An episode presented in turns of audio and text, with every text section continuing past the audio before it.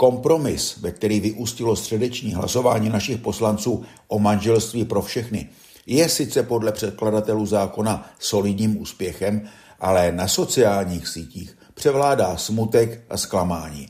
Nelze se divit, Názory poslanců se dost liší od postojů větší části české společnosti, která je vůči stejnopohlavním párům značně tolerantní, rozhodně mnohem tolerantnější, než je třeba k migrantům z islámských zemí. Místo, aby řešili skutečné problémy naší doby, vyžívají se naše konzervativní politici v kulturních válkách. Kromě manželství pro všechny bojují proti istambulské úmluvě, LGBT komunitám, Green Dealu a obecně ekologickým otázkám.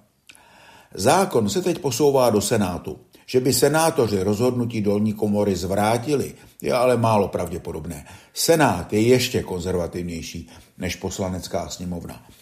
Nabízí se samozřejmě otázka, proč jsou naše politické elity vůči současnému vývoji ve světě nedůvěřivější než většina populace.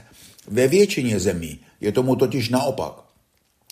V případě Senátu lze argumentovat věkovým složením.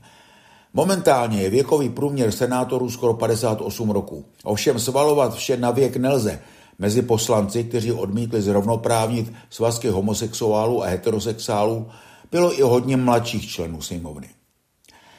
Naši konzervativci rádi hovoří o hodnotové politice a tvrdí, že hájí tradiční křesťanské hodnoty, na kterých je založena západní civilizace.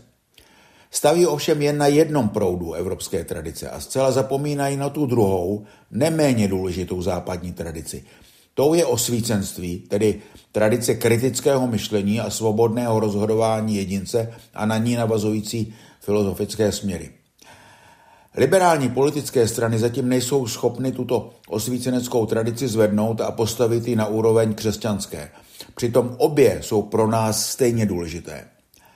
Liberální voliče nejvíce stahují Piráti, ale zřejmě nejsou přijatelní pro všechny.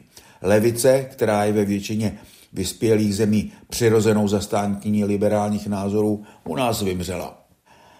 Stejně jako hrají čeští konzervativci vyšší ligu, než by odpovídalo názorům veřejnosti, má v ateistickém a vůči církvím nedůvěřivém národě katolická církev silnější postavení, než by odpovídalo stále klesajícímu počtu věřících. Úspěch lobbyingové strategie katolické církve dokládají třeba velkorysé restituce. Důraz na manželství jako výhradně svazek muže a ženy je ze strany našich konzervativců trochu pokrytecký, protože více než 40% českých heterosexuálních manželů stejně nedodrží katolickou církvi vyžadovanou nerozlučitelnost a rozvádí se. Současná společnost se prostě teologickými dogmaty řídí čím dál méně. Pokud lidé volí strany hlásící se ke konzervativismu, je to hlavně proto, že tyto strany slibují vrátit českou společnost zpět do blíže neurčených starých pořádků a ochránit i před důsledky globalizace a napětí ve světě. Za touto politickou nabídkou, ano, ODS, KDU a SPD, otočit kolem dějin zpět, ale většinou není konzervativní přesvědčení politiků, ale čistě marketingový kalkul. I proto by si liberálnější část české společnosti zasloužila silnější politické zastoupení.